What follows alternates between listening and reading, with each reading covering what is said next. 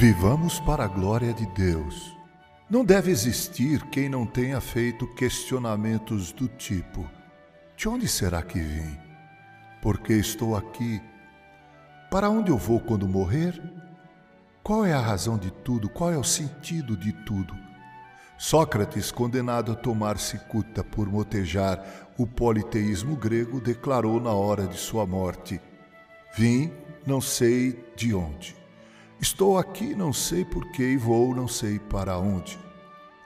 Você e eu, entretanto, sabemos qual é a razão de tudo. Romanos 11:36 diz: Porque dele e por meio dele e para ele Deus são todas as coisas. A ele Deus, pois a glória eternamente. Amém. A razão de tudo está em Deus e manifestar a sua glória é dever do cristão. Paulo diz em outro texto das Escrituras: Portanto, quer comais, quer bebais ou façais outra coisa qualquer, fazei tudo para a glória de Deus. Mas para vivermos para a glória de Deus é preciso, em primeiro lugar, que nasçamos de novo, sejamos feitos novas criaturas. Foi isso que Jesus disse a Nicodemos naquele diálogo à noite, quando aquele importante homem foi entrevistá-lo. Nicodemos, em verdade te digo que se alguém não nascer de novo, não pode ver e nem entrar no reino de Deus. Para manifestarmos nesta vida aqui a glória de Deus, precisamos nascer de novo. Em segundo lugar, é preciso que nos alimentemos da verdade. Jesus, intercedendo por seus discípulos a Deus o Pai, disse: Pai, santifica-os na verdade, a tua palavra é a verdade.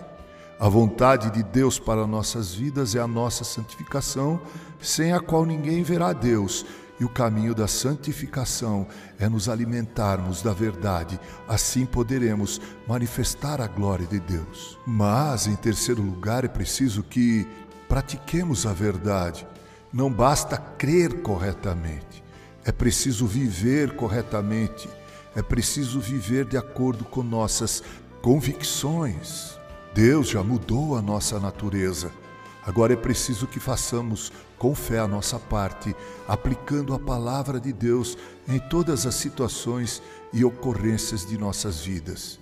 Tiago diz que não basta sermos apenas ouvintes, mas sim praticantes da palavra de Deus. Tiago 1:22. Portanto, para vivermos para a glória de Deus, é preciso que nasçamos de novo.